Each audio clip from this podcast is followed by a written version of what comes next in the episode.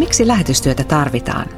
Muun muassa tähän kysymykseen vastaa tämänkertaisessa lähetysvartissa Kylväjän apulaislähetysjohtaja Hanna Lindberg, joka kertoo myös uudistuneesta lähetyskurssista.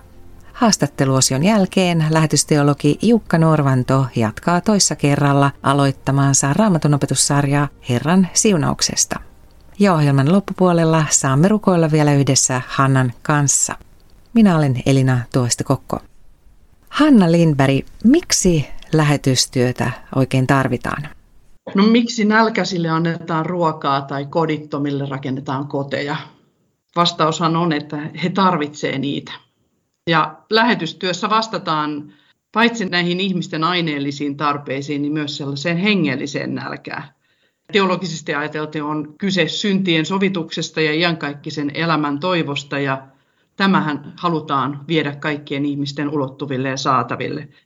On tärkeää muistaa, ja tämä ehkä pääsee unohtumaan, että vaikka tuntuu, että maailma on globaali ja viestit kulkee median kautta, niin on edelleen miljoonia ihmisiä, jotka eivät ole kuulleet mitään kristillisestä sanomasta ja Jeesuksesta, tai joiden ulottuvilla tämä viesti ei ole heille ymmärrettävällä tavalla, joko kielen puolesta tai kulttuurisesti ymmärrettävässä tavalla. Kaikki eivät ole koskaan tavanneet kristittyjä tai päässeet tutustumaan tähän sanomaan. Kristittynä meillä ei ole oikeastaan myöskään vaihtoehtoa tai valinnanvaraa, sillä meidän Herra on antanut meille selkeän tehtäväannon. Ja mä ajattelen, että sen tehtävän ulkopuolelle ei seurakunnalla eikä meillä kristityillä ole lupaa asettua. Me halutaan olla kuuliaisia Jeesukselle. Elokuun loppupuolella alkoi uudistunut lähetyskurssi, joka kestää aiemman puolen vuoden sijaan vuoden verran. Mikä muu uudistui tämän pilottikurssin myötä?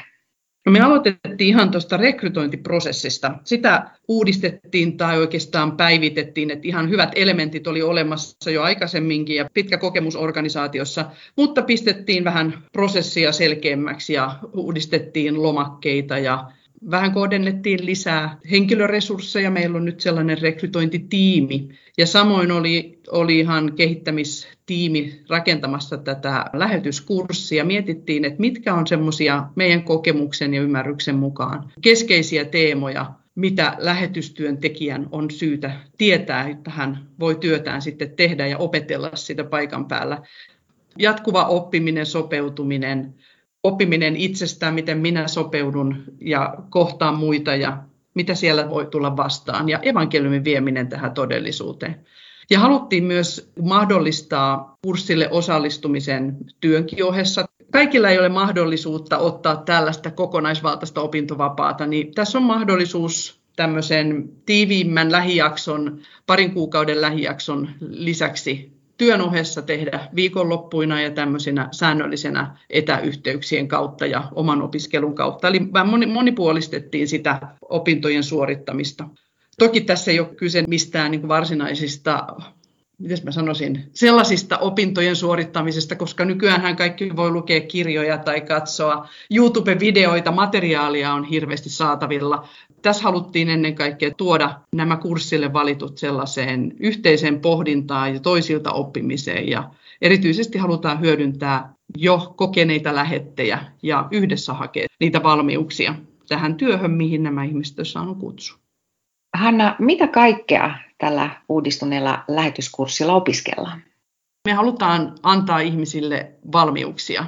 Hyvin vaikea tässä muuttuvassa maailmassa sanoa, että miten asiat on nyt tällä hetkellä, niin se voi hyvinkin nopeasti muuttua. Mutta jos on valmius oppia, valmius kohdata ja sopeutua, niin sillä pääsee jo aika pitkälle. Ja halutaan antaa ihmiselle eväitä, läheteille eväitä kohdata ne ihmiset, joiden luo Jumala avaa oven. Miten toimia heidän kielellään, heidän kulttuurissaan ja viedä se evankeliumi kulttuuria kunnioittavalla, kulttuurisensitiivisellä tavalla. Tämä ei poista sitä ristin sanoman skandaalia. Jeesus on ainutlaatuinen tässäkin mielessä ja varmasti jakaa. Mutta miten me viedään Jeesus ihmisten ulottuville niin, että he voivat hänet ymmärtää ja tehdä valintansa? Se on ehkä semmoinen keskeinen. Ja tämä kulttuurien kohtaaminen ja kristillisen sanoman kontekstualisointi on sellaisia keskeisiä teemoja. Ja lähetin oman lähetystyöntekijän identiteetin rakentamisen ohessa. Kylväjä on lähettämässä lähetystyöntekijöitä ja halutaan tätä identiteettiä. Mitä se sisältää, mitä se ei tarkoita, niin sitä olla pohtimassa. Ja kulttuuri- ja kielirajan ylittäminen, se sisältää paljon haasteita, siinä on omat kormituksensa. Miten huolehtia itsestään, niin kuin työssä jaksaminen ja tällaiset asiat on nykyaikana hyvinkin tärkeitä. Sen oman lähetystyöntekijän identiteetin rakentamisessa on keskeistä semmoinen oma hengellinen kasvu. Yhteinen raamatun luku, raamattuopetus, rukous. Tällä kurssilla on nyt kymmenen hengen opiskelijaryhmä. Kylväjän opiskelijoita ja kumppanijärjestöstä Sansasta myös yksi lähetti. Se, miten he voivat toisiaan tukea ja oppia yhdessä, kasvaa yhdessä lähetystyöhön, siinä on valtava voimavara. Ja tämä lähetyskurssihan on kirkon kansainväliseen työhön valmistava koulutus, ja se sisältää näiden Kylväjän omien osuuksien lisäksi kirkon lähetystyön keskuksen toteuttamia opetuskokonaisuuksia. Ja Kylväjän osuudetkin on tämän joku virallisen opetussuunnitelman mukaisia ja teemojen mukaisia. Eli hyvin monipuolisesti eri teemoja ja asioita, sekä itseä että tätä maailmaa ja, ja lähetyksen historiaa ja tulevaisuutta siellä opiskellaan. Me halutaan lähettää lähetystyöntekijöitä niin kuin klassisessa mielessä viemään ilosanomaa, ja kyllä henkilökohtainen usko ja, ja kutsu olla Jumalan valtakunnan työssä on, on sellainen keskeinen valmius. Ja se kutsumus, Jumala kutsuu mua tähän, niin sitä kutsumusta kuulostellaan ja rakennetaan ja testaillaankin tässä, mikä on mun paikka Jumalan valtakunnan työssä. Hanna Lindberg, lähetyskurssilla opiskelee myös maahanmuuttajataustaisia. Miten tämä vaikuttaa kurssin kulkuun?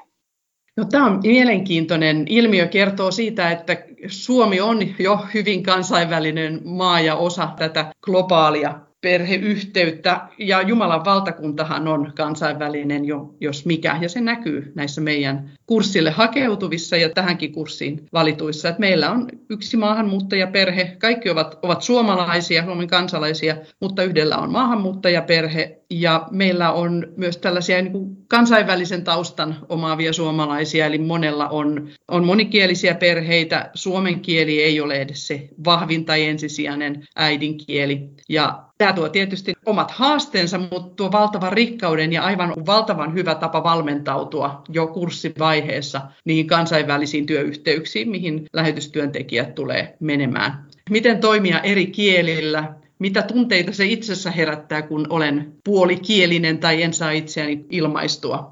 Se on sekä rikkaus että, että tietynlainen haaste, mutta ennen kaikkea mahdollisuus.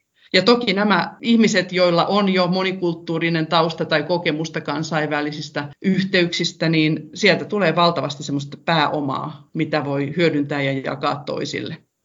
Ihmisten taustat, sekä koulutustausta että kieliosaaminen on yksi tekijä silloin, kun mietitään, että mihin tehtäviin, mihin, mille työalueelle ihmiset lähetetään. Pakolaistyö esimerkiksi on tuonut monia kansanryhmiä ja kieliryhmiä Eurooppaan, meidän niin kuin lähialueillekin, joten aina ei tarvitse mennä sinne kansanryhmän niin kuin kotimaahan, vaan heitä voi tavoittaa muissa maissa. Ja tietysti niin kuin netin kautta materiaalien tuottaminen meidän näkökulmasta harvinaisilla kielillä on mahdollista, ja tavoitetaan sitä kautta monenlaisia kieliä ja ihmisiä.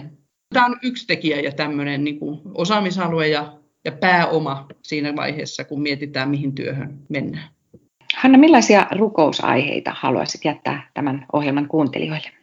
No, ensinnäkin ollaan hirveän kiitollisia siitä, että Jumala edelleen kutsuu ihmisiä lähetystyöhön, koska siihen liittyy kyllä paljon sellaista lähtemiseen liittyviä kysymyksiä, sukulaisten, perheen, lähipiirin jättämistä, uuteen ja tuntemattomaan astumista, vaikka olisinkin jo kokemusta näistä asioista.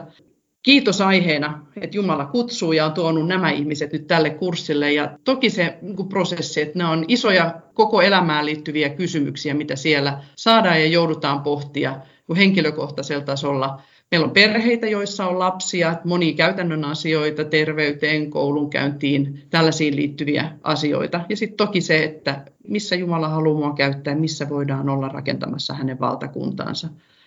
Yleistä johdatusta, varjelusta, siunausta tälle kaikelle ja kaikille opiskelijoille. Siinä Kylväjän apulaislähetysjohtaja Hanna Lindberg kertoi uudistuneesta lähetyskurssista. Jos lähetystyö kiinnostaa, niin ota yhteyttä lähettikuraattorimme Raija Hämmyseen. Lisätietoa löydät osoitteesta kylväjä piste fi. Sieltä voit myös tilata maksutta syyskuussa ilmestyneen Kylväjä-lehden. Ja nyt seuraavaksi Kylväjän lähetysteologi Jukka Norvanto jatkaa toissa kerralla aloittamaansa raamatunopetussarjaa, joka käsittelee Herran siunausta. Edellisessä Herran siunauksen opetuksessani keskityin sen tilanteen selvittämiseen, jossa Jumala Mooseksen kautta kertoi, millä tavoin Aaronin ja hänen poikiensa tulisi siunata Israelin kansaa. Tuon siunauksen Aaron sai siis siinä vaiheessa, kun kansa oli lähtemässä Siinain vuoren juurelta kohti luvattua maata. Neljännen Mooseksen kirjan luvussa kuusi, jakeissa kaksikymmentäkaksi ja jakeeseen kaksikymmentäseitsemän tuosta tapahtumasta kerrotaan näin. Herra sanoi Moosekselle, sano Aaronille ja hänen pojilleen, kun siunaatte Israelin, lausukaa sille näin. Herra siunatkoon sinua ja varjelkoon sinua. Herra kirkastakoon sinulle kasvonsa ja olkoon sinulle armollinen. Herra kääntäköön kasvonsa sinun puoleesi ja antakoon sinulle rauhan. Kun he näin siunaavat Israelin minun nimeeni, minä annan sille siunaukseni. Tällaiset ohjeet siis Jumala Mooseksen kautta antoi Aaronille ja hänen pojilleen. Omana aikanamme alkuperäinen Herran tai oikeastaan Aaronin siunaus on levinnyt yllättävälläkin tavalla maailmalla. Se johtuu siitä, että tuhatyhdeksänsataakahdeksankymmentäluvulla arkeologit löysivät Jerusalemin edustalta Hinnomin laaksosta koskemattoman haudan, jossa oli paljon esineistöä. Esineiden joukossa oli myös kaksi pientä hopearullaa, joiden sisältämiksi teksteiksi paljastui Herran siunaus. Nuo esineet oli valmistettu ennen Israelin kansan pakkosiirtolaisuutta, siis ainakin kaksituhattakuusisataa vuotta sitten. Löytöhetkellä ne olivat vanhimmat löydetyt Raamatun kirjoitusta sisältäneet esineet. Löytö oli siitä syystä tieteellinen sensaatio. Nokkilat liikemiehet Israelissa keksivät alkaa löytää koruja, jotka muistuttavat noita alkuperäisiä hopearullia. Ajatus tuli sieltä myös Suomeen, jossa korujen tuotoilla on tuettu ainakin Raamatun lähetystyötä. Nykyään Herran siunauksen sisältäviä hopeakoruja näkee usein ihmisten kaulassa. Suuremman hopearullan sisältämä teksti kuuluu suomeksi näin. Herra siunatkoon sinua, Herra varjelkoon sinua. Herra kirkastakoon kasvonsa sinulle ja antakoon sinulle rauhan. Hopearullan sisältämä siunaus oli siis hieman lyhyemmässä muodossa kuin Raamatussa, mutta yhteys siihen on ilmiselvä. Herran eli Aaronin siunauksessa Jumalan nimeä käytetään näin ollen kolme kertaa, ja sen nimi on meidän Raamatussamme käännetty Herraksi. Siitä syystä onkin ollut luonnollista nähdä Herran siunauksessa viittaus Jumalan kolmiykseyteen. Se lienee ollut syynä siihenkin, että kun Luther aikanaan uudisti Jumalan palveluskaavaa ja laati niin sanotun saksalaisen messun, hän liitti sen loppuosaan tuon aaronilaisen siunauksen. Se lienee yksi syy siihen, ettei Herran tai Aaronin siunaus ole jäänyt vain Israelin kansan siunaukseksi, vaikka se alun perin olikin annettu vain Israelin kansan siunaamiseksi. Tuo siunaus on nykyään levinnyt laajalle kristikunnassa osana Jumalan palvelusta ja kirkollisia toimituksia. Suomessa ja Ruotsissa on Ruotsin uskonpuhdistajan Olavus Petrin toimesta jo viisitoistasataluvulta alkaen Jumalan palveluksissa Herran siunaukseen liitetty myös sanat Isän ja Pojan ja Pyhän Hengen nimeen. Näin tuo liitekin muistuttaa meitä siitä, että Jumalamme on kolmiyhteinen. Mutta kuten sanottu, viittaus kolmiyhteiseen Jumalaan on nähtävissä siunauksen alkuperäisestäkin muodosta, jossa toistuu kolmesti tuo sana Herra. Herran siunaus pitää ehkä yllättäenkin sisällään näin ollen viestin myöskin kolmiyhteisestä Jumalasta. Toki vasta Uuden testamentin sivuilta voi selvemmin nähdä sen, että Jumala on yhtä aikaa yksi, mutta hänessä on myös kolme persoonaa, jotka paljastuvat meille Uuden testamentin sivuilta. Se näkyy siinäkin, että Uudessa testamentissa Isän lisäksi Jumalaksi kutsutaan sekä Jeesusta että Pyhää Henkeä. Onkin hyvä tiedostaa, että Herran siunauksessa saamme täydellisen siunauksen kolmiyhteiseltä Jumalaltamme. Kylväjän lähetysteologi Jukka Norvanto opetti Raamattua aiheenaan Herran siunaus. Ja nyt lähetysvartin päätteeksi saamme rukoilla vielä yhdessä Hanna Lindbergin johdolla. Pyhä Jumala, rakas taivaallinen Isä, Herra, kiitos siitä, että sä olet lähetyksen Herra ja kiitos Jeesus, että sinä olet antanut meille tehtävän. Kiitos siitä, että annoit myös lupauksen. Sinä olet meidän kanssamme aikojen loppuun asti. Herra, kiitos, että sä et lähetä ketään yksin. Rukoillaan sitä tietoisuutta ja sitä rohkeutta näille Kylväjän lähetyskurssilla olijoille ja kaikille muillekin, jotka Suomessa valmistautuvat lähetystyöhön. Ja Herra, kiitos siitä, että kun sinä et lähetä ketään yksin, niin sinä kutsut myös meitä lähettämään, rukoilemaan, tukemaan näitä, jotka lähtevät.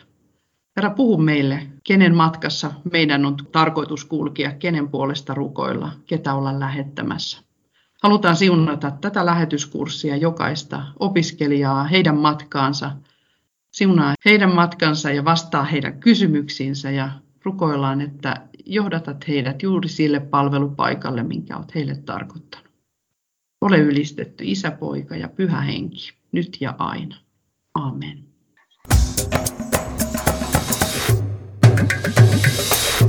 Kylväjä piste fi